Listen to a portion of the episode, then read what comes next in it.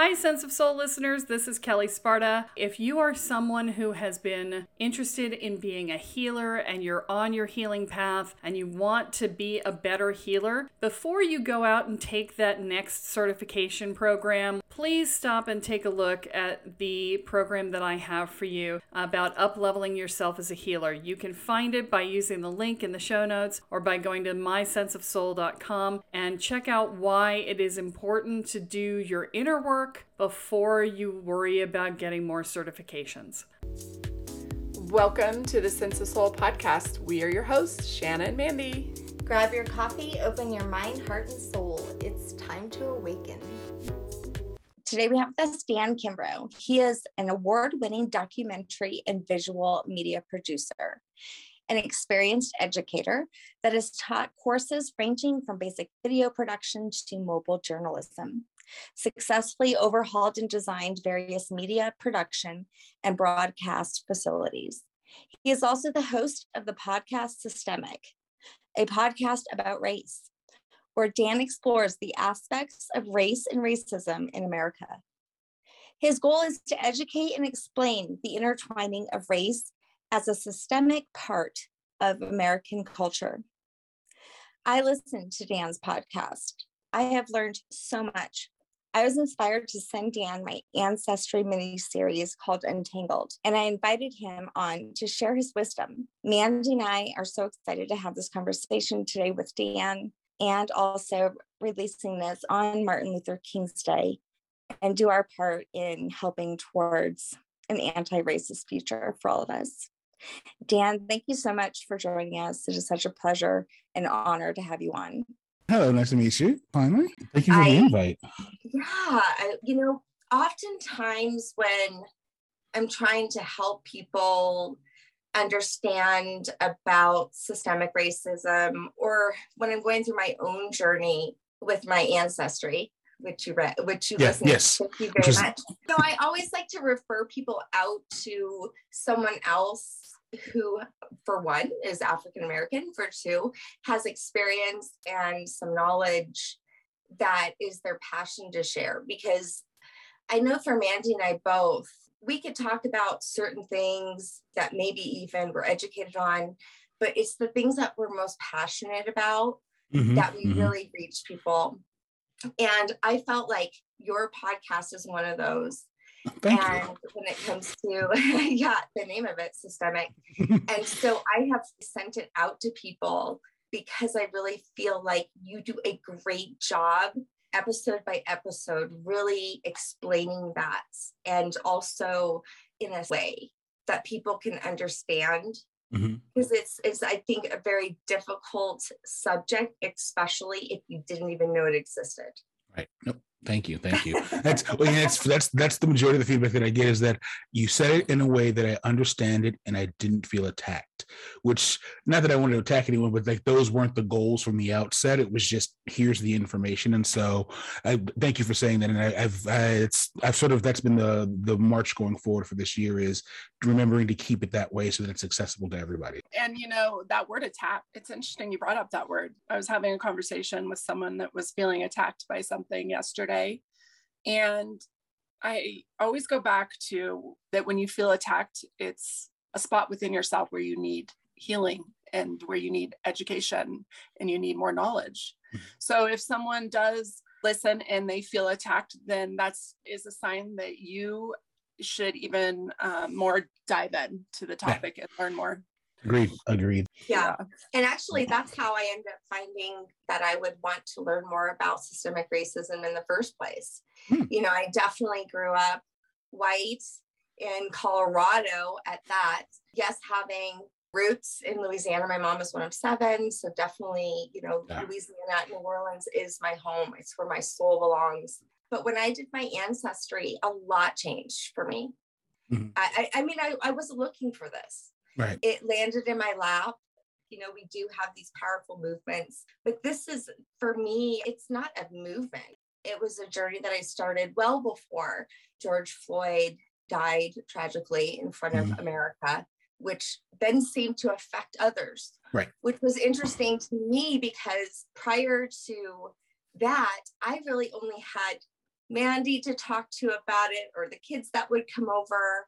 Sometimes saying something about it on my podcast as I was going through it, I felt like not a lot of people were talking about it. Then all of a sudden, everyone wanted to talk about it. and I'm like, wow. I'm like, waking up. That's a Yeah. good thing. but like I said, it became, you know, when when you're passionate about something, you do, you want to use your voice. It naturally happens within your soul. Like your soul just starts to emerge in the forefront and it's like, we're going to speak, we're going to use this body, this vehicle, and your heart to connect with others. Yeah, that's one thing I love about podcasting and audio is if I feel like it's a lot easier to do that and sort of really sort of get to the heart of someone. Like they can take it with you and just sort of really dive in and hear. And I think that's, that's the passion in people's voices. Like even when listening to yours, the struggle that you were having going through that and learning all these things and and you could hear it in your voice of what in Yeah. the world is going on in my life right now but still trying to pressure through and figure out all those things and so no i agree 100% I'm still in my journey, but I do want to share the way that I see it in my perception, in my eyes. It's it is systemic. So to kind of have a better understanding about this, can you explain what that word means? Well, I mean, systemic, it means it's it's part of a system, it's integral, it's part of it's how things are made up. And so when we look at systemic racism, it's it's understanding that if you go back to 1619 and even before, uh, and looking at the history of this land, you know, that racism and oppression and discrimination are literally sort of woven into the fabric of how this country was built and how many countries are built. So, like, America's not the only one that has a systemic problem uh, when it comes to race, indifference, and oppression. But America very early on codified it, made it as part of law, and wove it into the literal fabric of how the, the country was being ruled, who could own land and property, which in America, owning land and property is what gave you value for numerous years. And so systemic racism for me is this idea that it's sort of the way that we have to stop and recalibrate how we think about this country and that if we want to actually move forward we finally i think in and we talk about george floyd and in 2020 and sort of everyone was captivated because you couldn't go anywhere right? You're in the middle of a pandemic. Everyone's sort of glued to social media and watching tv and for once you know you really have this captive audience which you haven't had media wise for years.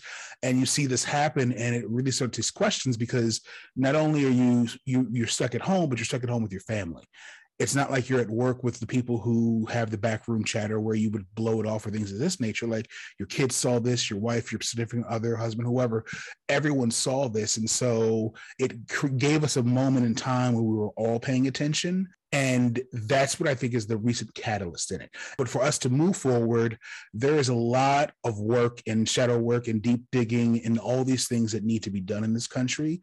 And powers that be have been able to shield us from doing that work for a very long time. And you talked about the idea of of movement and i think I think movements are good. Uh, if you go back, I mean, if you look at the civil rights movement and look at that as an era, like there is sort of a cap on that civil rights era, right? That movement sort of served its purpose.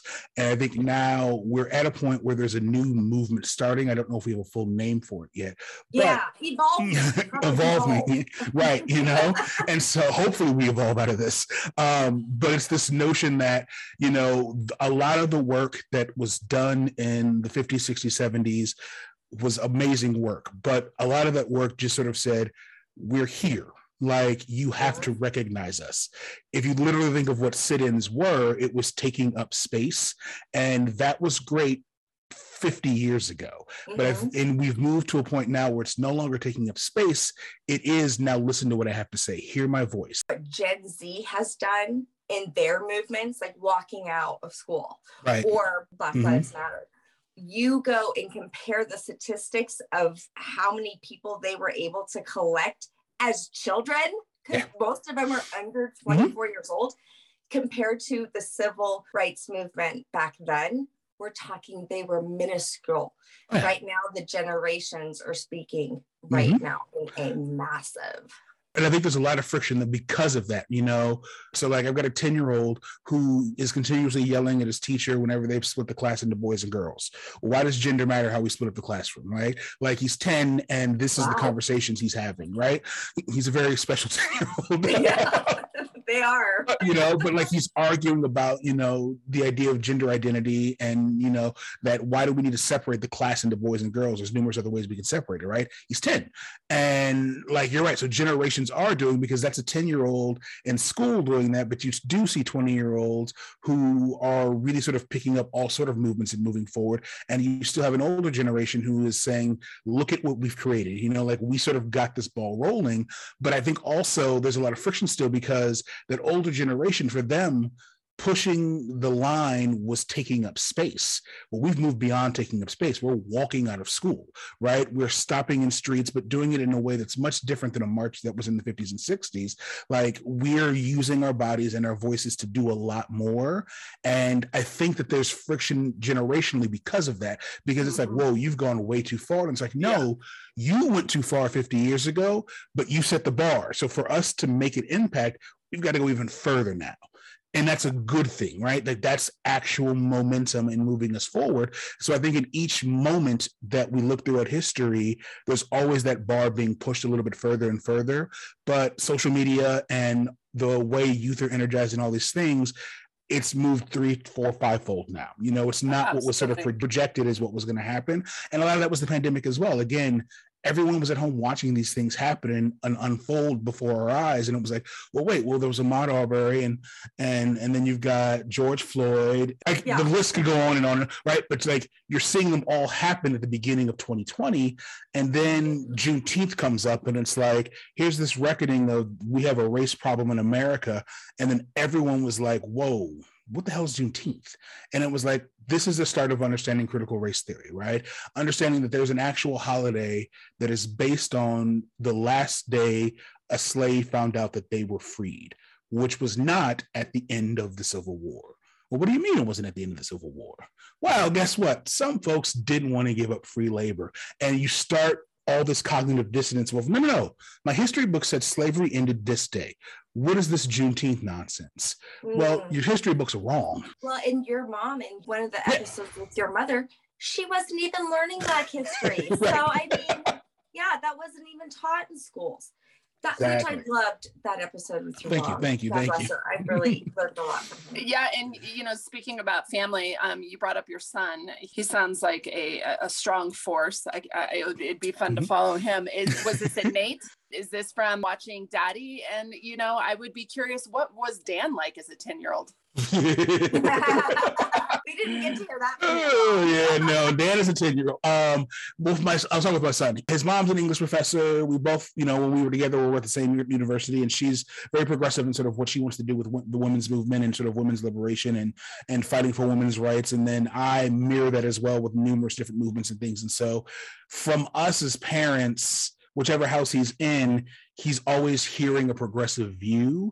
And then about all, you know, our friends in our circles are very sort of diverse as well. You know, if we're going somewhere, it's no, it's not odd for my son to run into one of my trans friends or run into someone who's, you know, indigenous or someone who doesn't speak English. And like that's his world.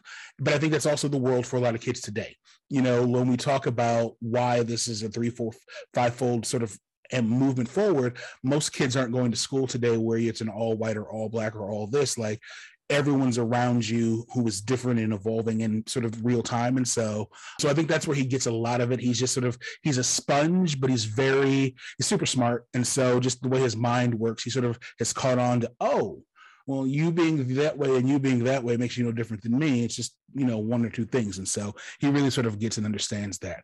remember when my nine year old, well, it was during 2020, so she had to have been seven. I think must have been the first time she heard Black Lives Matter, maybe. I don't know, because of the protest.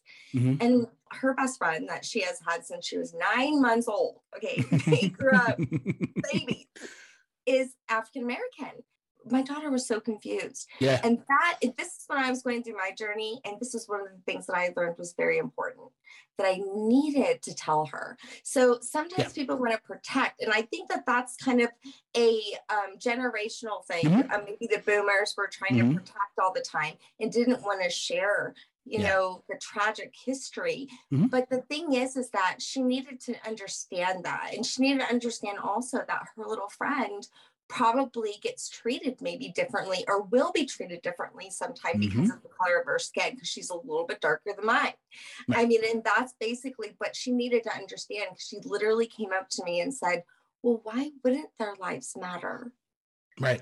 And those things are taught though, right? Like for a child, unless you have been told that this person is different than you for some reason, why would you believe that they are any different than you, right? Like I remember as a kid going to someone's house and like, you have a refrigerator too? Does everyone have a refrigerator? Like kids, what kids' minds work is like their world is their world. And like until there's some sort of dissonance that tells them something different, they just assume everyone sort of works the same way and everyone does the same things. And, it doesn't matter the color of your skin and all those things. It's just cool of all the little things.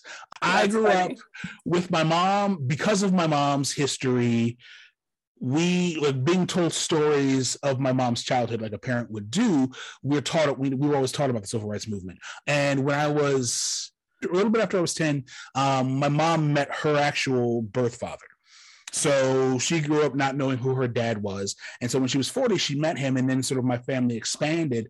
And my one aunt was the youngest person to march with King on Bloody Sunday. And like, has written a book about it, and there's been a play about it. And her and her older sister, when they were younger, both marched with King on Bloody Sunday.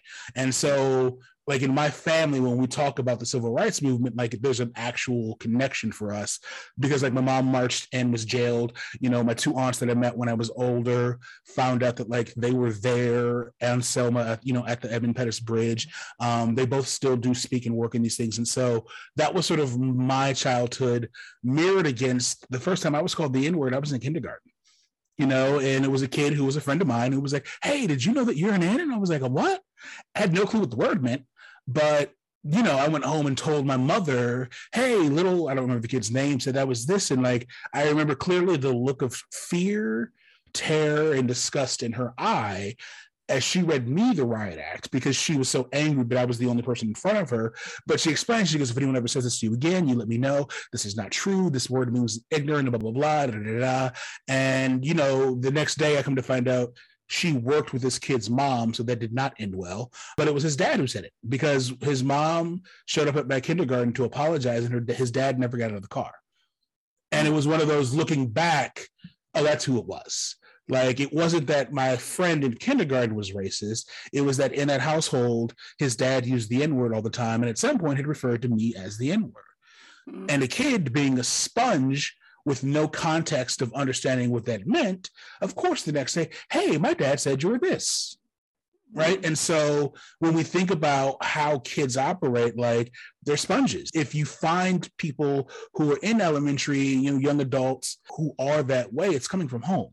So when we go back to talking about generation, like we still have that work to do I come from a family that's very open and accepting and non-prejudice and wants to fight discrimination, but that's my family right? I can't speak for other kids' families, other people's families, and what their kids are being filtered through. And so, you know, but that was my journey. Was that you know I had run-ins with police my entire childhood. The day the day before I graduated, I got pulled over for robbing my mom's work when picking her up from work, and because I had, I drove in, I drove past the cop because they were already looking for the person, and they pulled a gun and told me to get out of the car with my mom sitting there. My mom was like, "What did you do?" And I was like, I came to pick you up from work.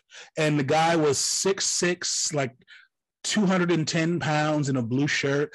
I in high school was still playing football, but I was 5'10, probably 280. like we did not, I didn't fit any description, but it was a black guy in a car in the parking lot. And they approached me with guns drawn, right? And I have a litany of stories in that realm. And so, like for me, this work and that passion comes from I've lived it all right? There's not a topic that I've discussed or things that are happening in the world that I haven't been through. And to see a George Floyd or a Sandra Bland or whoever or whoever, whoever, like in a split second, that's me at any point in time in life because I've been in that car in that situation. You're speaking. So, you're speaking from experience. Oh yeah, for me. And the scary thing that I think a lot of people are finally realizing in 2020 is that it is a split second decision that can determine whether it's you that is the name that's being memorialized or you telling the story of what happened to you. Like it's not one of those you had to have done something so egregious right? Like we have people who are telling the cops i'm a registered gun owner. There is a gun in the car. I'm illegally allowed to have it. And before the sentence is over they're shot and killed. I mean elijah mcclain he was here mm-hmm. in our city. I mean you know he was a massage therapist in my yeah. massage therapist. I mean yeah. that was just yeah yeah. Enough said. It's almost like a lot of children also can become racist without even having knowledge that they are. It's almost subliminal because of what they're seeing. You know like in my home it wasn't talked about. It, it mm-hmm. just was not talked about. Neither was religion. My parents just kind of stayed uh, you know like let you live and learn for yourself you know, we had one African American family in our neighborhood. That was it. Um, at school, we were definitely totally separate, which is insane to think of that happening, you know, in 1994. I mean, mm-hmm. the African Americans are at one end of the hall. You know, looking back at that just absolutely blows my mind. But it's sad to me that I really was never taught to kind of sit and think about that. And when I had to get real honest with myself and think, Mandy, are, are you racist? I think, well, I don't think my answer was yes. And the reason my answer was yes was not because I chose to be. I almost feel like subliminally mm-hmm. through the society I was raised in, I was brought up this way. It's like my, it was a bias test. Mm-hmm. I took it and I was devastated. So in my training, I always tell people, I'm not saying that you are racist. I'm saying that your actions are racist or they're they're rooted in racism. Yeah. And this is where circling back to critical race theory, why critical race theory is important critical race theory is not even being taught in schools. It's a legal theory that you only get to when you're working on a PhD. But understanding actual history and understanding sort of the, the, meaning behind these things, this is why it's important because people aren't talking about it. When I grew up, people used to tell me all the time, "Oh, you're so you're such an articulate young man." I never understood what they were saying was that for a black guy, you can actually speak the English language, right? Like there's those little things that are microaggressions, yeah. which people want to argue about, but like it's one of those that when those things happen that's rooted in racism. The person themselves isn't racist; yeah. they're reflecting the world around them, right? Whoa, it's expected. Yeah. I've actually heard that be mm-hmm. said.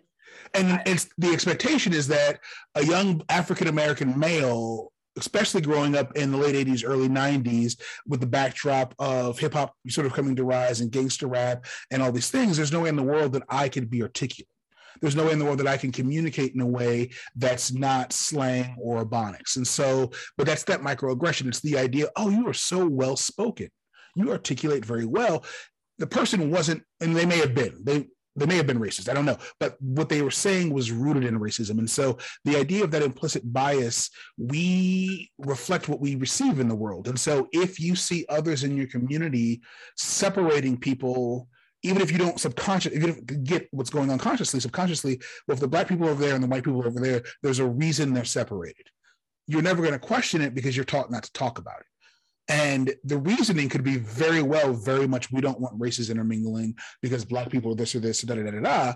Well, you'll never get there if you don't talk about it. And so I think that we have to have conversations with kids about what's going on in the world and be willing to have the difficult ones and confront those things. Because if not, what happens is the generational and worldly sort of embedded racism moves to the next generation because we never stop to confront it which again is what i think that that's what needs to be done when we're looking at systemic racism is we have to start confronting these things very very early on. Back to my son being crazy his social studies book said indians. And he was like when are we going to get a book that at least says native americans like if not indigenous people, something at least as Native Americans, right? So for his kid, you know, that generation of kids in 2020 and learning social studies in the fifth grade, the word Indians is still being used in their books. So until they get a book that course corrects them, they may graduate still calling Native Americans Indians right? And so, and in this area, the Italian population was this area was sort of founded by Italians, and so like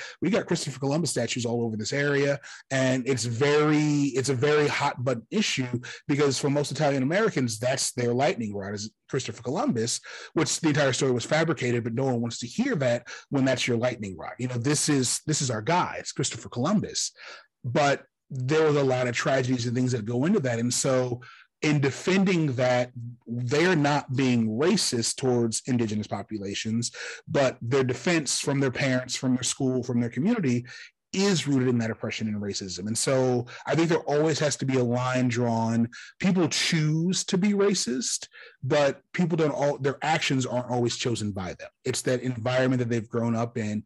And unless someone's willing to call you out and check you on your implicit bias, how do you know what you're doing is wrong until it escalates to a point where someone's like, you're racist. What you just said was racist. And you're like, whoa, you you get defensive. You know, I remember I discovered that I had this implicit bias, it didn't agree with my soul. So I had like these things that were put in my brain as a child that I'm watching. Like I felt almost brainwashed in so many ways. And then my soul didn't agree. And yeah. I had like this battle. But I I can't remember who said it, but racism, it's multidimensional yeah. in many ways, right? Mm-hmm. Stems from generations. Our listeners know that my ancestors became my biggest teachers. The history, the true history that mm-hmm. I've never even knew existed that happened here in America that has never been taught in our history books is what taught me. It sounds like your mom carried the stories, right, onto you. These helped you understand where mm-hmm. you came from you know how, the strength in you. These things were denied from me because of race. Right. and so i needed to find out why that was. How important are your ancestors to you? To me? Oh they're the, like my family's the world. Like I'm a nomad, so I've lived all over the United States, but like we have a family reunion Labor Day weekend every year. And outside of about a five or six year gap where I was working really crazy hours, if I can get to Chicago, I'm in Chicago. I drove back from Seattle once because I couldn't get a flight. Drove to Chicago from Seattle to get back to the family reunion. Like that's my soul, right? And it's just being with them and being around them is something that I don't get to do often, but it is my connection to the rest of my family. Mm-hmm. And, you know, at two o'clock in the morning after all the young ones have gone to bed and we're sitting upstairs still playing spades and aunt whoever gets a little too drunk and starts spilling beans and it's like tell us more please. You know like you know those are the moments that i look back and remember as a kid like those were the big things. And the the episode you heard about my mom is a, is a documentary that i have been working on for too long but where i sort of explore a lot of those roots where understanding sort of the pain and the triumph of them growing up in Lower Alabama, you know, their entire lives and the things that they went through. Like they went to the doctor on Saturday mornings, and if you weren't seen by Sunday when the doc closed, you couldn't come. You you come back the next weekend because you were black. Like that was the way it worked going to the doctor, and so for me, then understanding, like thinking of that, that's my mom and my family, and you sort of translate that to numerous families across the country we have a lot of issues in the black community where we just don't go to the doctor for, right? Rub some dirt on and you'll be fine, you know? I used ibuprofen. Like we don't, that's a generational thing though, where like our parents couldn't go to the doctor. Like you just figured out how to deal with these things. And so now when they're raising kids, if you're not bleeding or a bone is showing, well, I'm going to take you to the doctor right but those are those that's the you know the terrible things that come through but then like just being around my family and knowing all the things that they've suffered in the South and seeing the joy that they have of being around one another and hearing the fun stories and knowing that like my mom tried to shoot a sh- mosquito with a shotgun once, right? Like just like silly little things that you hear when they're telling stories and reminiscing, like that's your family and that's those things. And so for me, ancestral wise, like that's amazing. But I'm also African American my ancestry stops at a specific point because records on ships were completely destroyed. Slave families were broken up intentionally to break down the, the bonds of African Americans. And so, you know, this slave gets pregnant by this slave. Well, dad's going over here, mom's going to this plantation, and hopefully they'll never see each other again. So I can only go back so far and then things get real murky and well you know they look like this part of the family and their last name is spelled this way. So i only have you know five or six generations that i can pull from and as they're dying off, it's like, well, damn, like, how do we go back further and figure those things out? But like legally, a lot of records weren't kept, records were destroyed. You know, if you're an African American who, whose family was in a town like a Tulsa or things of that nature where there was those massacres, a lot of those records were destroyed to cover people's tracks. So it's ancestry is amazing, but as a culture, we are one that really has a hard problem because we can't go back so far. I think it was the drummer Questlove from the Roots. There's an episode of um is it Finding Your Roots um with uh that's on PBS. And like he's a lucky one. He was a they were able to trace his family back to the slave ship that left Ghana. So like he actually knows where his family came from from Africa. He's one in a million. You know, like that's yeah. a rarity. So, like for me, when I talk about ancestry, like the family that I know and I have, that's it you know, without following, you know, doing an ancestry, which I still think should be free for all African Americans. But, um, but like it's one of those like unless I do one of those things, but even still, you're going to hit a roadblock at some point because how do you get past intended oppression and destroying of, of records and ripping apart of families like at some point you're just guesstimating well like they were in the same town for x amount of time you're probably related to these people but there's yeah. no real way of knowing, you know. I was pretty successful on my journey with one particular her name in my tree showed up as slave of Therese. Yeah. And that just really bothered me that she didn't have a name. So I went on this journey and I kind of was obsessed a little bit in many ways, but I wanted to find her name. Mm-hmm. Of course, I didn't find her last name. Many times um, the slaves took their master's last yep. name. Yep. But I did find her name. Yeah. And it was very emotional for me that I gave her a name and that she didn't have to be slave of Therese right. on my tree. Yeah. But yeah, it was difficult, but I, I'm always up for the challenge. So if you ever want me to, I probably done, I probably done about 20 trees you know, I listened to your episode where you talked a little bit about Thanksgiving, and you know, Shanna. Speaking of ancestry, I in my lineage found that Thomas Hunt kidnapped and captured Santos and a bunch of the other um, Native Americans and enslaved them and sold them, and that that's my family. I mean, so when I when I saw that and learn the truth about Thanksgiving, I sat in something called shame that you talk about. It can be shame. It can be empathy. It mm-hmm. can be power to be more knowledgeable and to spread the truth, which is what I chose. But I, I, really did feel shame. And and that's all throughout my lineage. I mean, it was like, what can I do with this? What can I do mm-hmm. with this shame now? It was a difficult spot to be in that that was in my family. And so that's where Shanna and I kind of at the same time she was going through her ancestry and I mm-hmm. was going through that. And that's when it became really important. But I also have shame around the fact that it took me almost 45 years to get to a place where I'm talking about this. Why? Why? I think each individual is different in that aspect of sort of where they're going to go. The fact that you found out about it and you felt an emotion I think is is sign enough that you're going in the right direction. I think there's a lot of people that would find that out and be like, all right, well, that was the past. It wasn't me, so why should I care? You know, they sort of blow it off as that that doesn't affect me, not realizing that like that action literally affects people who still are alive today, right? Like the lineages of people are affected by those things. And so I think that that's the fact that there's an emotion tied to it is a good thing. We can get people to at least have an emotion when they find those things out. I think we're moving in the right direction. But outside of that, I still I think the whether it's shame, whether it's empathy, I think you're right. It's it's what you do with it, which is also, you know, speaking, you know, the idea of implicit bias, you know, just being checked. I think this is another way that you know you, you've been checked by reality yes. of whoa, this yeah. is this is my history, but I that's not me it's that notion of what do you do next? Because i think often people learn these things or are checked by someone and they go all right well now i know but they still make the same mistakes because yeah. they don't sit with it. Earlier you said that we need to do the work. Who needs mm-hmm. to do the work? Hey, not black folks. So, yeah so the problem with that is I mean, you you mentioned shadow work. Is mm-hmm. people don't even want to work on themselves. Right. people are freaking lazy. People don't want to have to look at themselves in the mirror. So like, I mean, holy crap! like, yeah. Is with yourself. I'll tell yeah. you the one thing that came out of my ancestry journey. All of it was so colorful and crazy, mm-hmm. and and I learned some of the most amazing things. I mean, the fact that Marie Laveau is in my tree is like the coolest thing in the world. well, to some people. Um, you know, what came out of it when I sat with it was that I realized that I have the typical story. And if you have ever doubted people that white privilege is not a thing, I am proof of it right here. Yeah. My family whitewashed for generations for me to be the color that I am right here.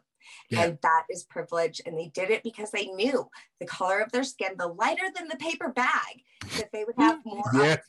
Harsh truth, but it is the yeah. truth. And that's what, when I sat with it, that's what I discovered. And I went through the shame thing too. And the shame then turned into anger. Yeah. And the anger then turned into passion to share my story and to talk about this with people because I, I wanted to share, because I wanted to see change in the world. Nope. I think that's awesome. Yeah. Okay, I'm gonna I'm gonna ask some uh, some questions that mm-hmm. some people have raised to me during tough conversations and okay. when I've sat down with them. One of them was if CRT is the truth, then why is it a theory? Uh, so All right, here's the difference. Critical race theory is a framework. So it's like putting sunglasses on and walking outside and going, What do you mean? Everything's orange today, right? Your, the sunglasses are just tinted the way you've seen the world. All critical race theory actually is is a lens through which we look at history to see if and when race has had an effect on the world today. So it's a, and it's a legal premise. So the big way I always say people to think about what critical race theory actually is is if you go back and look at the late 50s through early 70s in the interstate highway system right? No matter where you are in the US, if you look at the interstate highway system, majority of the time, the interstate highway system separates the good side of town from the bad side of town because the interstate highway system was built through Black neighborhoods.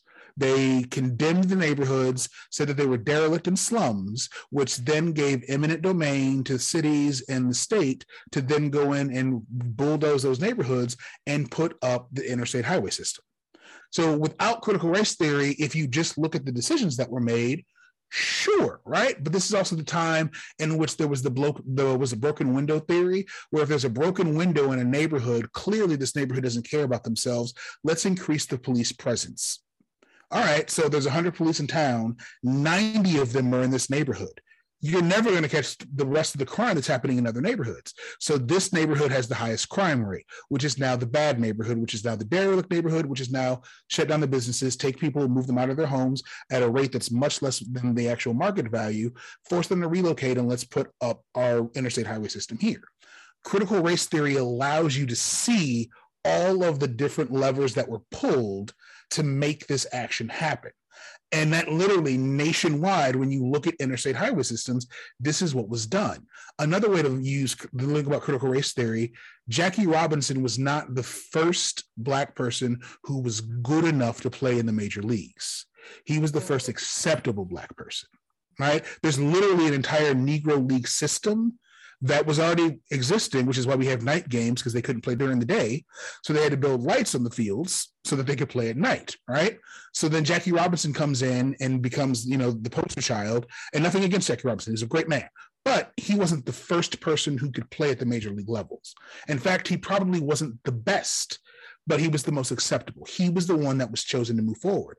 Well, you also know what happens when Jackie Robinson integrates baseball? The Negro League dies because now you can play over here. Well, integration works the same way. If we look at integration through a lens of race, white people didn't start going to black establishments. Mm. Black people were allowed in white establishments.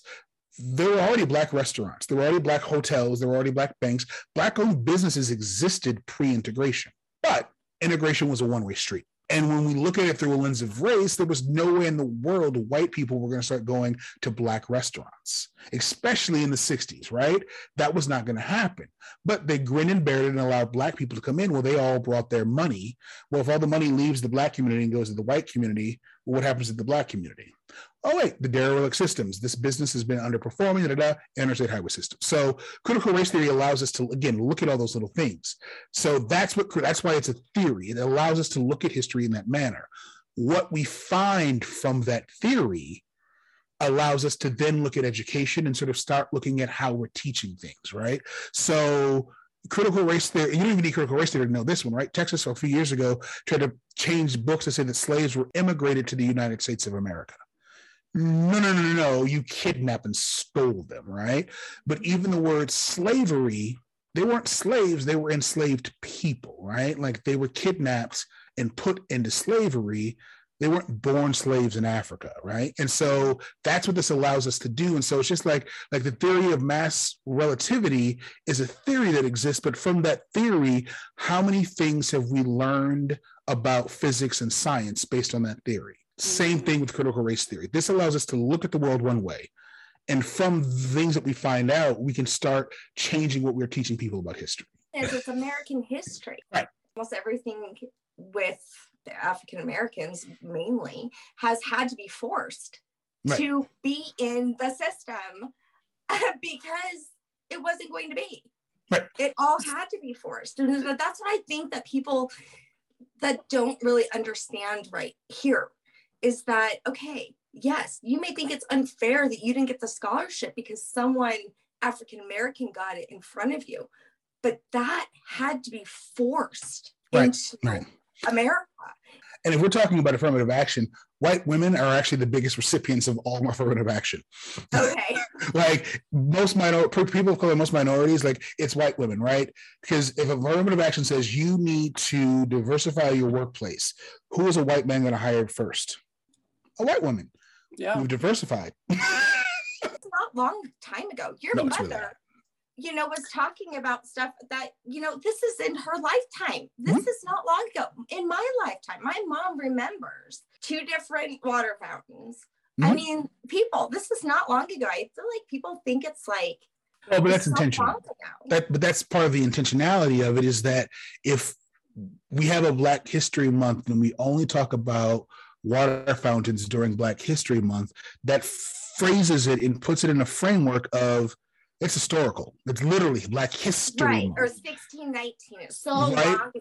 right all of these things and so they're framed in a way that it's not meant to be looked at as now because the civil rights era again when we talk about it it's intentionally thought of as this historical thing not realizing that most people's parents not grandparents most people's parents were living through that like it's not that it was your grandparents because your grandparents probably are old enough that like they were living during the second wave of the kkk your parents So critical race theory isn't necessarily about that old history because you just brought up very current things like putting in But- interstates. again Yeah.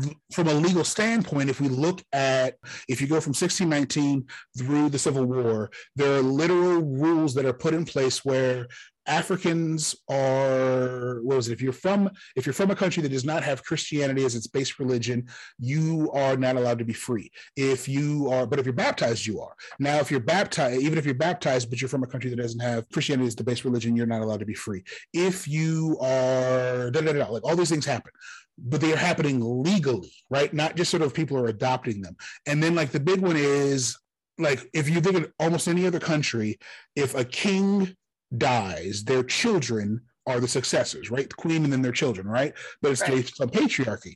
In the United States, we changed it literally legally that your mother determines your lineage, which means that if your mother was a slave, when you were born, guess what? You're a slave, right? Because what would happen if you didn't?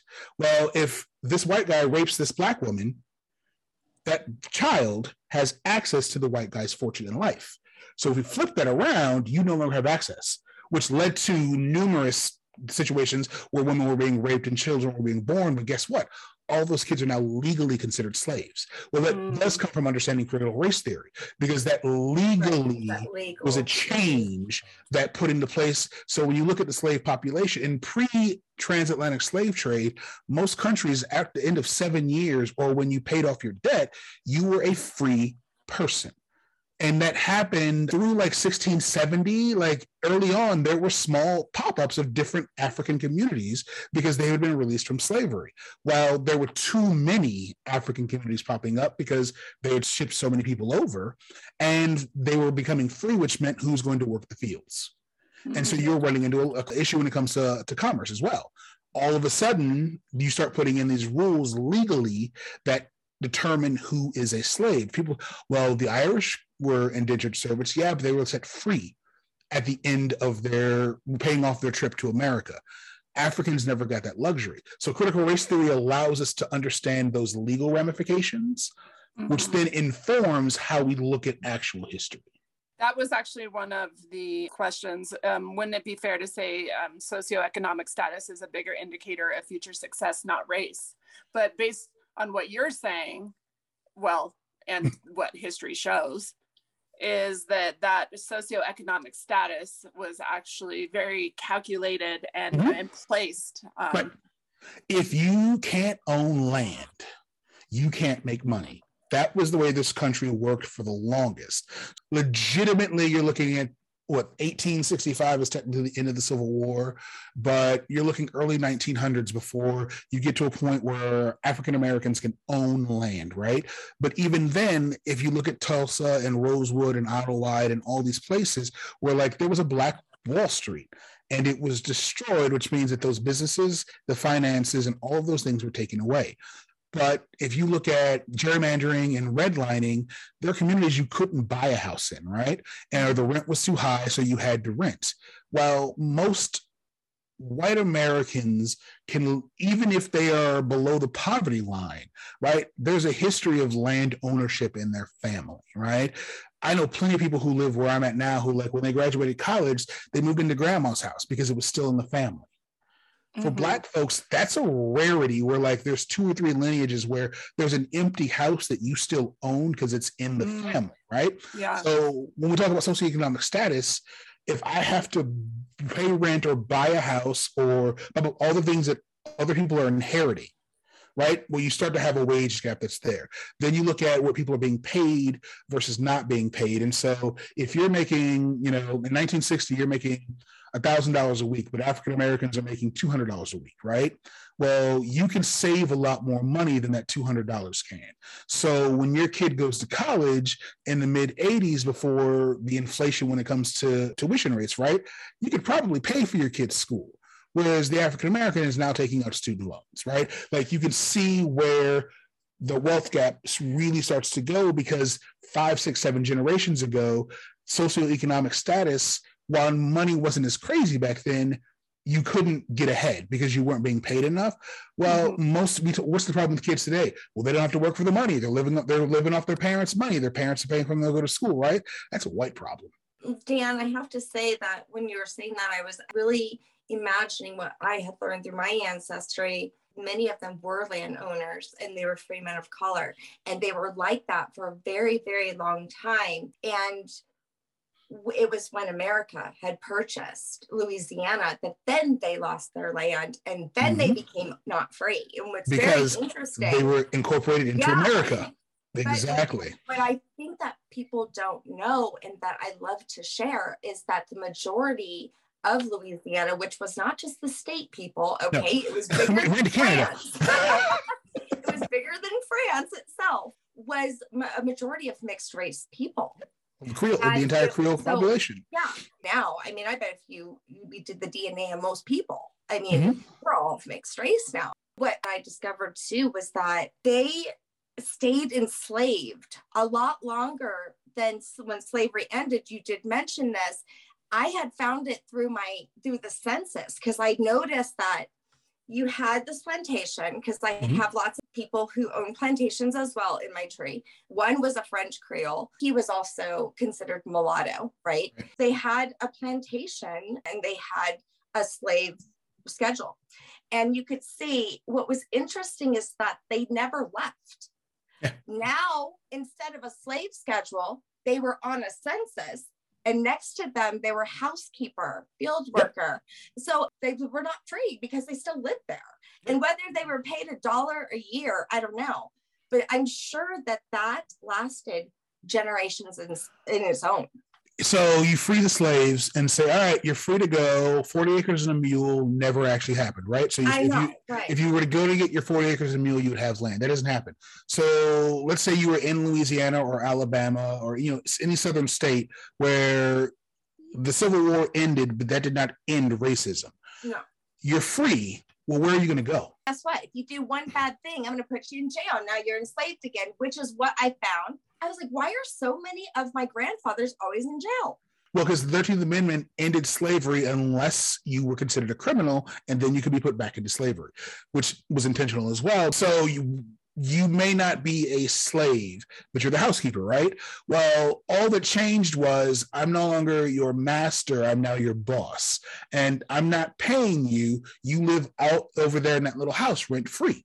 So you have a place to live and you have food. And that's the barter now, right? We go from slavery to bartering for people's lives. And so, yes, they didn't leave because where were they going to go? So you're disposable. You're uneducated because educating slaves and Africans and African Americans was illegal at that point in time. It was illegal. If you left the property, you could be considered running away.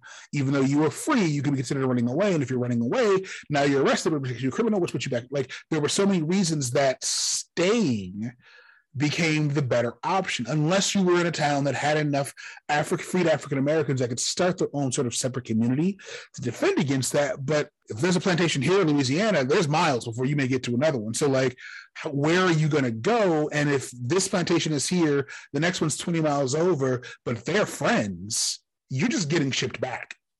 And who, who are you going to tell? The police? Slavery ended, not racism. And so there were many reasons where staying put just made more sense. And so it seems like, well, but now they're they're choosing to be slaves. Well, again, you've removed all of the other inroads for them to really embrace freedom, unless they can literally get to the north. But then you still don't have a place to live. Like you still are homeless and you have to figure out an arrangement where you need a place to stay, which means you're probably not taking as much money as you should be paid, which gets back to economic and socioeconomic status. Like all of these things combine and sort of compile on top of one another so that it's almost impossible to get out of the system because the system isn't designed for your success in any way, shape, or form. All right, so I'm going to ask you a question that just like mm-hmm. makes my insides so uncomfortable it seems that a lot of we, white people will instantly go, well, if it's systemic, then why did we have a black president? why do we have a black president? This is terrible, but from the Democratic side, what are your two options? Black president or a woman? A black man is still a man. So hierarchically, how we view things in this country, a man is still going to uh, beat out a woman, especially okay. specifically Hillary Clinton, tied to the Clintons, which for many Republicans, there's no way in the world the Clintons coming back in the White House, right? right they would rather right. vote for Obama. But then the other thing is when you look at voting numbers, right? African Americans voted more in that election than they have in almost any election prior because there was a real shot for him to actually win. And once he comes out of the primary into the general election and Obama is the front runner, right? There's this humongous surge, but there's also a push by Democrats to now go into minority communities and start registering voters. There was all the rock the votes from MTV and this and that, right? But think about pre-Obama, right? How many Stacey Abrams, and not that she was part of this, but like how many people do we have that are doing that work at a ground level, going into minority populations with that level of push? trying to get people to vote, right? And like you can go to any largely minority city, and there are minorities who are trying to get people to vote all the time, right? You had a flood of white women Wow. Going into these cities, right? Going into South Chicago and setting up booths and sitting at stores. You had Democrats saying, we got a chance to now get the minority vote. Well, it's almost mm. like you said about the doctor. You know, when right. you said your mom only went every other Saturday, couldn't go. I mean, right. same thing with voting. Voting was so difficult. And that's the thing. It became legal. And think about the older population, right? You need a driver's license to prove your uh, identity, right? There, New York, first of all, that's that rule shouldn't exist because of New York. Most people in New York don't have a car; they don't have a driver's license, right? But let's go to the South, right? People above the age of sixty at that point in time. So that's what 2008. So now they're 80ish.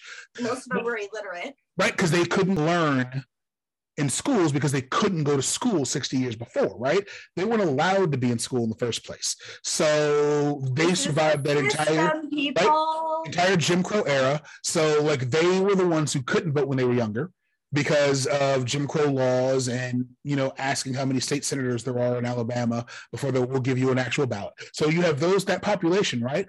But let's be for real. And I grew up in northern Indiana in Fort Wayne, but like 10 miles outside of Fort Wayne is all country. How many people who drive have licenses who grew up in the country? Think about all of the reasons why you need an ID to vote. Because they know that there are large swaths of populations who don't have an ID, not because they're illegal or any of those things, they never needed one. Trying to vote as an African American during that point in time was almost impossible. So you have all of these people who are now showing up in these communities saying, we will do whatever it takes to get you. Like we will drive you down and sit with you all day. like we will do these things. We will do the paperwork.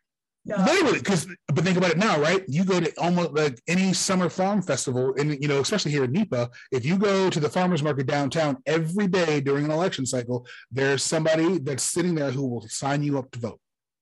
Wow, but you in Pennsylvania, that shit ain't happening here. Well, All right, so here's the other uh, one you'll hear a lot. I've heard people are against the CRT because it counters to MLK's vision of looking at people not for the color of their skin, but content of character. Yes. CRT, CRT inherently focuses on race and skin color, which is counter to MLK's goals. which is a whole lot of nonsense. Um, Martin Luther King literally, when it came to Sanitation Workers March and a few other things, he, before CRT existed, was using race as a lens on which how he looked at things. That's Oh. literally the foundation of his work was saying that when we look at America, African Americans, indigenous individuals, Hispanic people are being paid less wages. They're not getting like his argument was critical race theory before critical race theory had a name. Okay. Okay. Yeah. All right. Like that You was know what, that was how he was doing it. And the argument against critical race theory oddly goes back. I'm gonna say it was like 2018. Somebody found out about it and started making this argument against it long before we got to the sort of current state of things. Yeah. So there were sort of footholds in this notion of why does this exist? And the big thing now is we don't want this taught in schools. And it's this perfect storm of we are starting to teach history as it actually happened and not through a white lens. And people are talking about critical race theory. So they've made the assumption that critical race theory is this. And it's like, no, these two things are happening independently of one another, right? As a country, there are scholars who have said, you know, if we stop and look at X, right, pick a point in time and look at it from a racial lens, what do we actually see about what's going on in this country and what happened at this point in time? That's happening at the same time as people are saying, why are you still using the word Indian in our school books? It's it should be an indigenous person, right? Or they're going through and saying, look, you can't like the statue is commemorating a Civil War, you know, leader. That should not be at the center of our town. That needs to come down. They're not related to one another. They're happening in the same space, right? It's Right. like when you look at the, the original anti-vax movement, they expanded the spectrum of what autism was at the same time that we mandated vaccines for children. Well, wait a minute. More kids have autism than they did before, and we mandated vaccines. No, we realized that these things are actually autism and not some other random disease. So now they're considered autism. So, yes, there's an initial spike in the amount of people who have autism. They've always had it. We just figured out what it was called. That happened at the exact same time that we started mandating vac- vaccines. so they're like merging them together. and they're, they're making a Venn diagram when there isn't one. Okay. Yeah. Okay.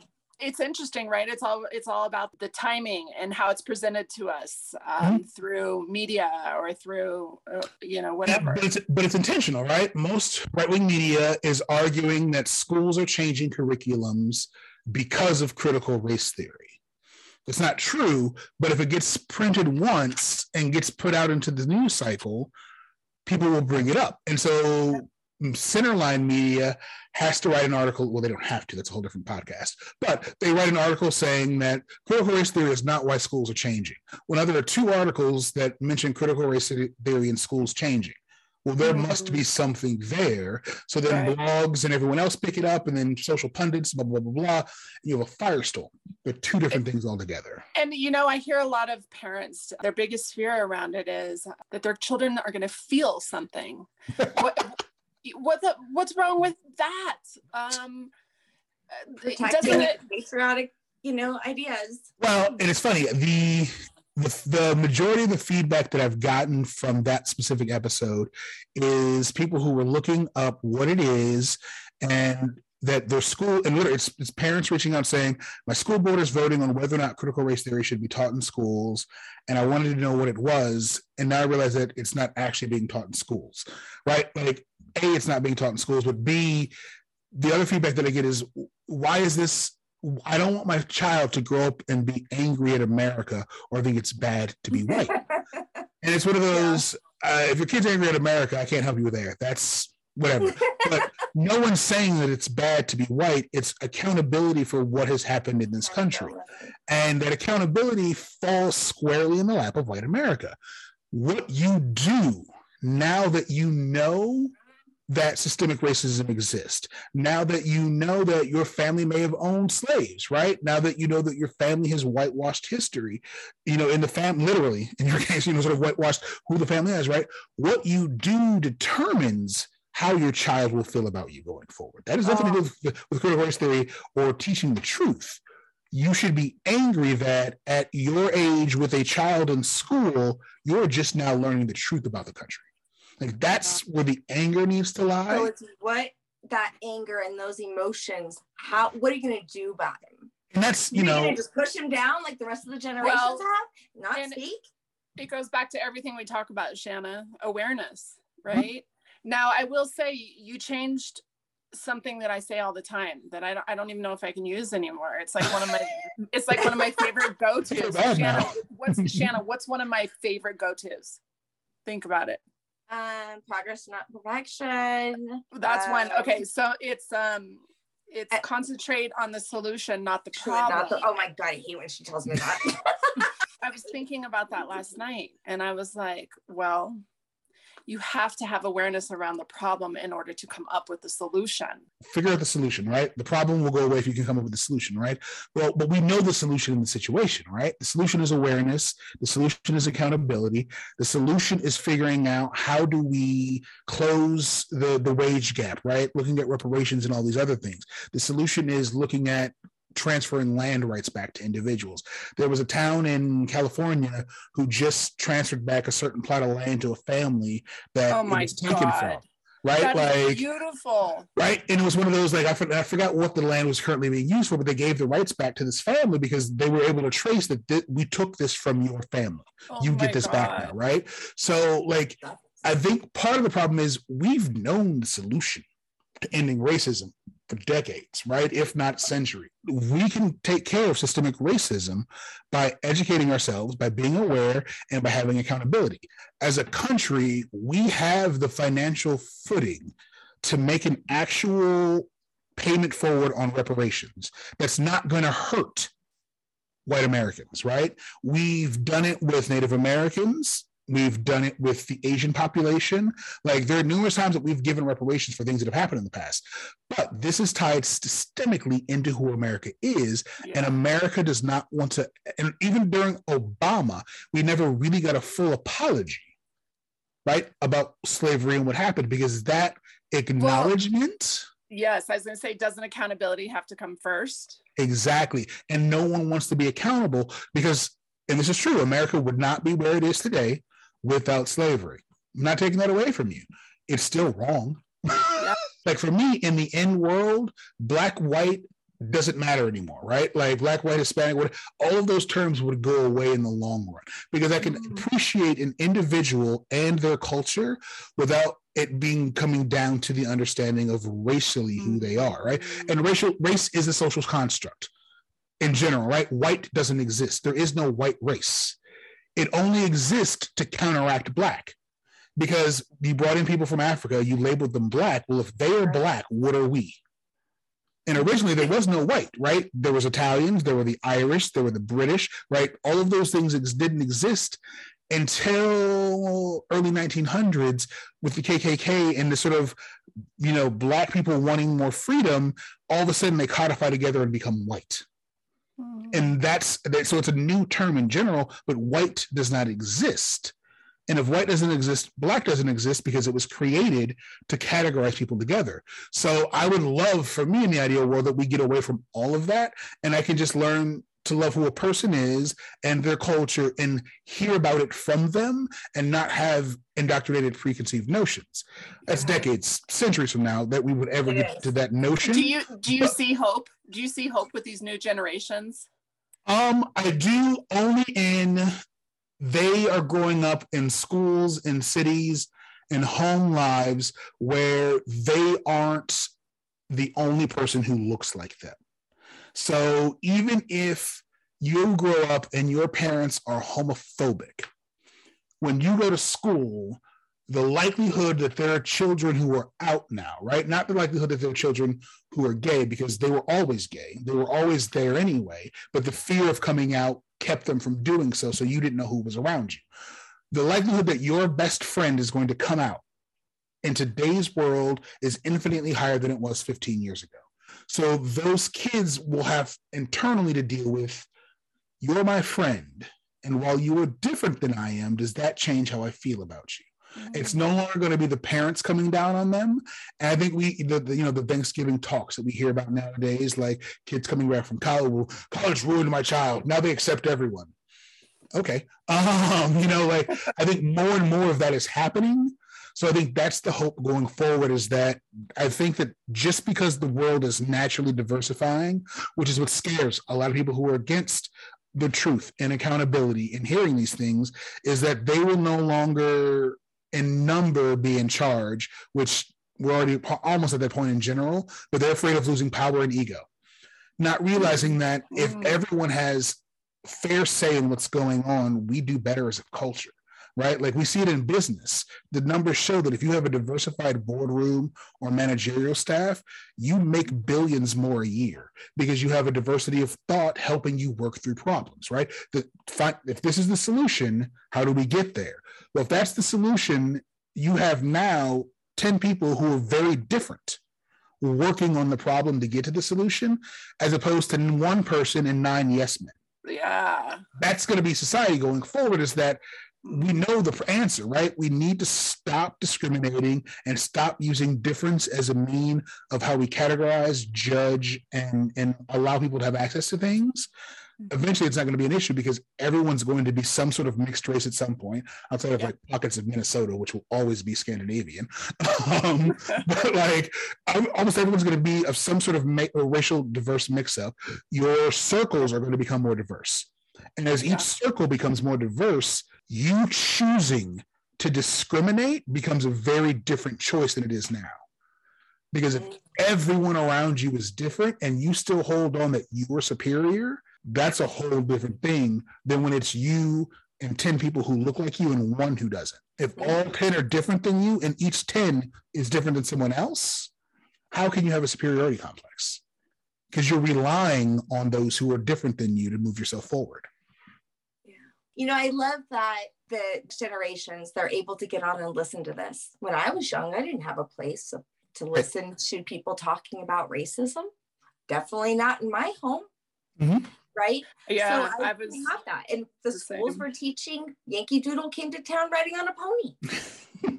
resources. Yeah. If, if people want to start educating themselves, what are some of your top like documentaries? if you're going to look up critical race theory, read 50 articles. It sounds crazy, but read 50 and the 10 things that stand out the exact same, that's probably the nuggets of truth. I to tell my students when looking at news. When it comes to just sort of understanding sort of where we are and race and all those things, like read everything by James Baldwin, anything he's ever done, watch any James Baldwin program. He offers a perspective of someone who left America, felt guilty about his success and leaving his family behind.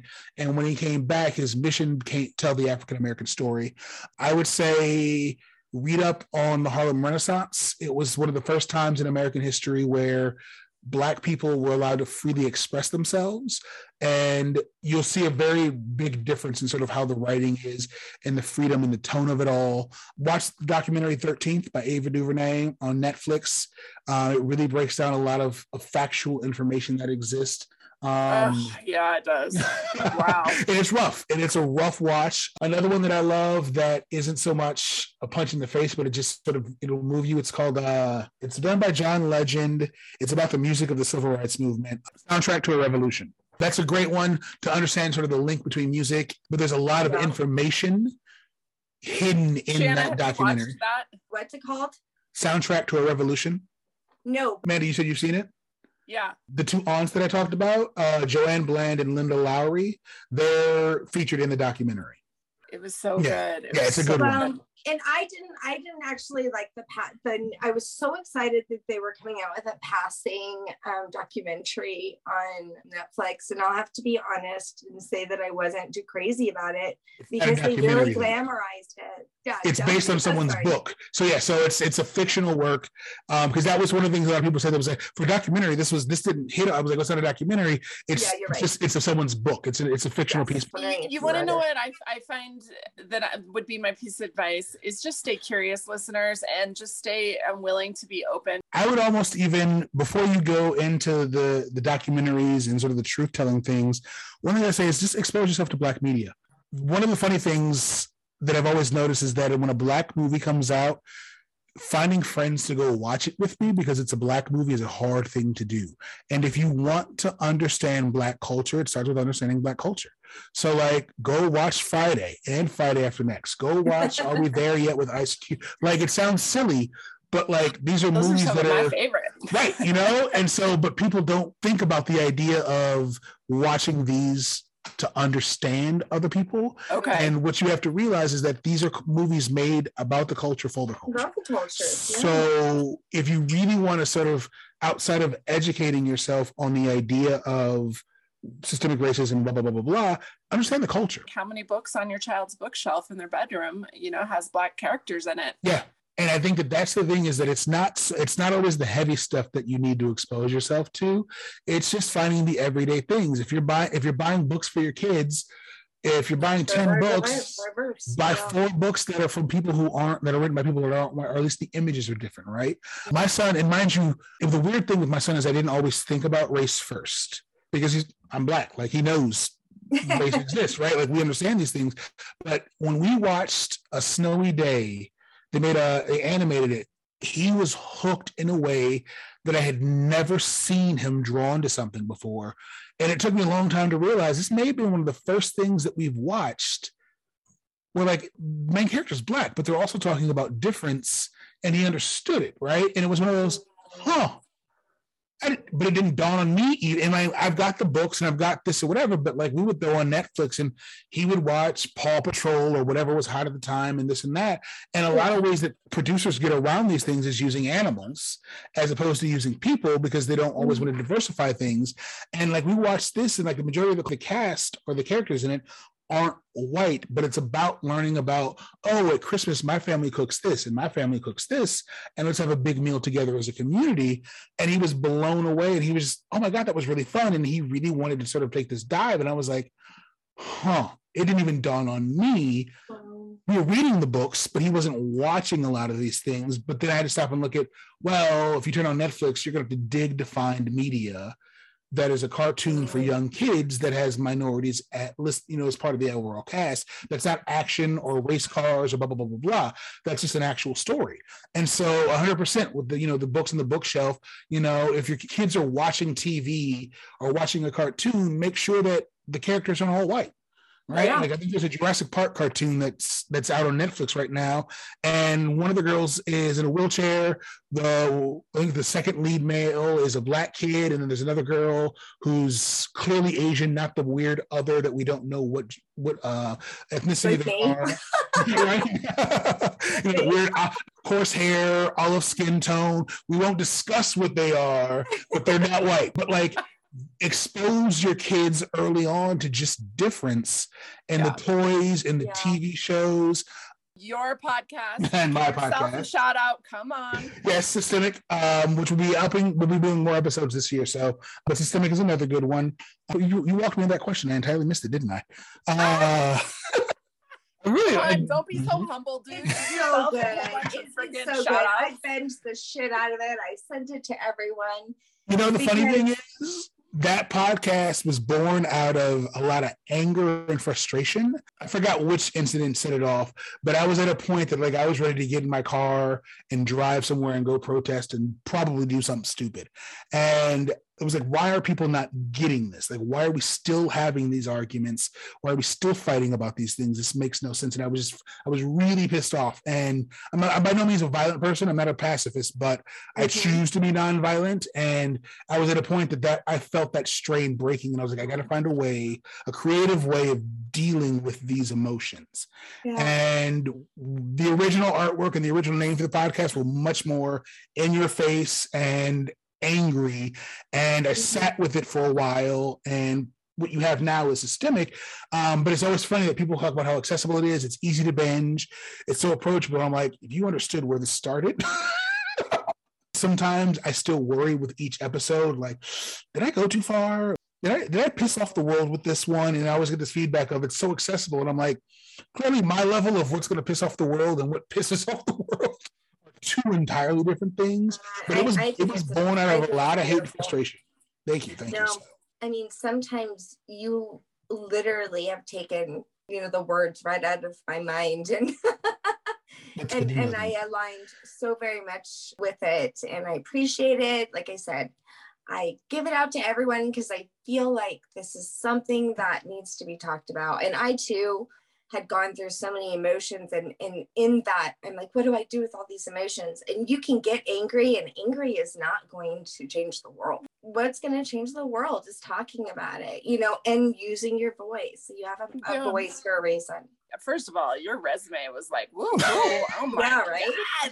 Damn. I, I, printed it out and i was like this is beautiful. Um you. I, you broke her printer man I was a nomad. I was a nomad. So well, you should just be so proud looking at that. I mean, and you've done some really cool things. I mean, thank you, thank you. T- talk a little bit about that journey. I know we could keep you on forever because I mean, we didn't even touch base on like 90 things, so we'll have to have you on again. But I would love it. Talk about um, just this journey. I mean, you used to even do documentaries for ESPN. And like, what brought you to this place, and and what's your passion currently now? So where I'm at now, I work in uh, Northeastern Pennsylvania. If you've ever watched The Office, I'm just south of Scranton. So um, I came here to teach actually. Uh, before this job, I was working in cell phone media, where if you remember back, you had to pay to download a video file and that's how you got it on your phone. Yeah. And the, the iPhone came out, and I said, I'm going to have a job real soon. Prior to that, um, I did. I traveled all over. Uh, I did sports with ESPN. I didn't do documentaries with them, but I was, uh, I was, I would do local games with ESPN, shooting sports, and so I've been in, in and out of tons of arenas. Um, I lived in Seattle for a while, working in television there. Mm-hmm. Um, I've done grief counseling. Wow. I would do. I have a dual psych degree. I have a dual psych and communications degree, and so I used to always say I made more money with my psych degree than communications, even though it was my field. I used to answer shift calls for crisis hotlines and, and deal with a lot of things in the nature. So my passion though has always really been just the idea of storytelling. And so in all sort of every aspect everywhere I've been, even with working in grief and counseling and when I was an RA on RD when I worked at Syracuse, it was always how can I use this to help people tell stories? Often I was driven to diversity and difference. Like I think some of the best stories we can tell are rooted in difference and in conflict not always combat, but conflict. And the best stories are, you know, if there's no conflict, you don't have a story because there's no arc, there's no growth, there's none of those things. And so that's always been my passion. And so whether it's been photography, whether it's been in counseling and working with people and telling them and them telling their stories, a company now is called Park Multimedia, and our literal tagline is "We tell stories, what's yours."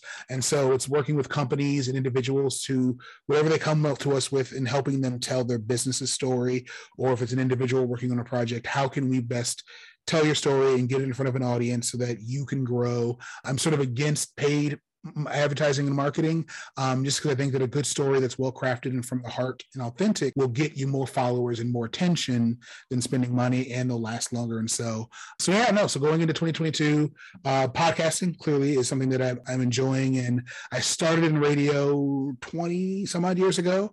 So it's sort of been a fun switch to come back to audio. We still do photo video. We work a lot with live streaming with individuals. And so the you know it's best it's how do we tell stories? And then personally continuing this DEI work and sort of digging into the work of sort of dismantling the mystery, all the mystery around systemic racism, helping people understand sort of topic by topic and sort of building a database of, hey, I don't understand this. Sort of like Shannon said, she shared it with everyone. Oh, you have a question about this? here's a podcast that you can listen to. Doing work in that way and getting back into documentaries that deal with sort of this history and, and what we are missing from society. And so, long winded answer, I like telling stories about diversity.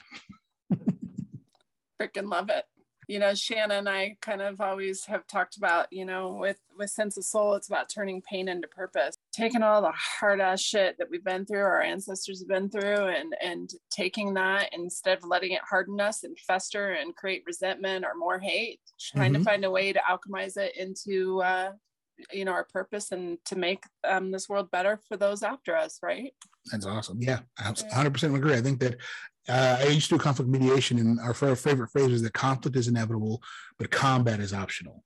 Um, and the idea being that you know combat's a destructive force, and so out of conflict you can either create something or you can destroy something, but that choice is ultimately yours at the end of the day because you can't have a middle ground. You're going to create or you're going to destroy. So as best Woo! you can, take conflict, take life, and create what you can out of it. So your ancestors was... are so proud of you. Oh, thank because you. Because I, I often think that. Thank you. They chose me to receive this because I was the one who could receive it and speak on it. And I've never ever been an out fourth person to speak on anything. It's not my family, right? We don't talk about nothing. That's- shut up and cook gumbo. yeah, just shut up and cook gumbo, girl. You know what? It does start with you, and they did chose me, but I think they chose this time. Like it's time. This is it. Well, I think it's. I think I really do think it's a culmination of a lot of things. I think the the pandemic has accelerated a lot of things in the world, sort of to a tipping point. But it is, you know, again, it's the, the generation before us laid a lot of the foundation and then there was a lot of it that was destroyed but we're at a point where diversity is in our homes it's on our tv screens it's in our kids schools it's all around us and again there's a conflict right it's yeah. either we move forward and create a new path or we stop this create we stop all of this and we sort of go backwards and i think we're at a point where there are enough people finally and who have enough agency voice and and platforms that even if it's small things happening on a day-to-day basis change is coming but understand that as the more change we push for there's going to be more pushback. And so i think it's uh, we're at a point that i don't think we can slip backwards. I think we have to keep pushing forward um, and it will happen yeah. and it will happen. You see it kind of go in waves. Like you, oh, get, yeah. you get these incidents and everyone's hyped and then it mm-hmm. kind of dies off. Like we cannot let that happen yeah, no, and I think that was my biggest fear in 2020, and that was part of where the podcast came to from as well. As that was part of that anger was that all of these people care right now, but when the world opens up, where will they be? You know, and even in my town, like seeing my the mayor and the police commissioner take a knee in public square during a rally, but then then turn around and shoot down the idea of a community uh, citizen review board for police and decisions. You know, well, we can't do that. It's not in the city's charter. Well, yeah, the city's charter, right? Like you can't be with us here and then swat away all the solutions. So, oh. you know, trust me, The numerous ones of those that have happened. But while the each of these incidents are important, and we need to remember these individuals and understand what happened, that the movements have to get bigger, and it has to be about actual change and sustainable change and sort of we're done with these happening. Like we know they're going to continue to happen but this is bigger than that right now. Like it's much more about how do we stop these situations? How do we change power structures? How do we remove obstacles and hurdles? And how do we have dialogue? And anything that gets in the way has got to be moved out of the way so. Where can our listeners find you? I am online at park multimedia and at dan kimbrough just about everywhere and now it's time for Break That Shit Down. I think the big thing is just listen to people, look at people as individual, authentic beings, and give them a chance to tell you their story and share yours with them, and hope that you can find some sort of common middle ground there. So, so much, awesome. Oh yeah. no, thank you for the opportunity. Definitely. This was amazing. So yeah. I would love to do it again if you ever want to. I appreciate you. Thank you for being an authentic, genuine person who's willing mm. to share their self and their stories. So thank, uh, thank you. you. all. This was so this was amazing. Thanks. All right. Thanks, Dan. Bye. Nice to meet you. Nice to meet you. Bye. Bye. We are excited to announce that we have created a Sense of Soul Patreon page to help support our podcast. You will get extended versions and early access to Sense of Soul podcast episodes. We will be launching exclusive short mini series. Right now, you can listen to my ancestry journey called Untangled Roots. This mini series in its entirety right now on Sense of Soul Patreon and many other things hop on Sense of Soul Patreon and sign up to help support Sense of Soul podcast.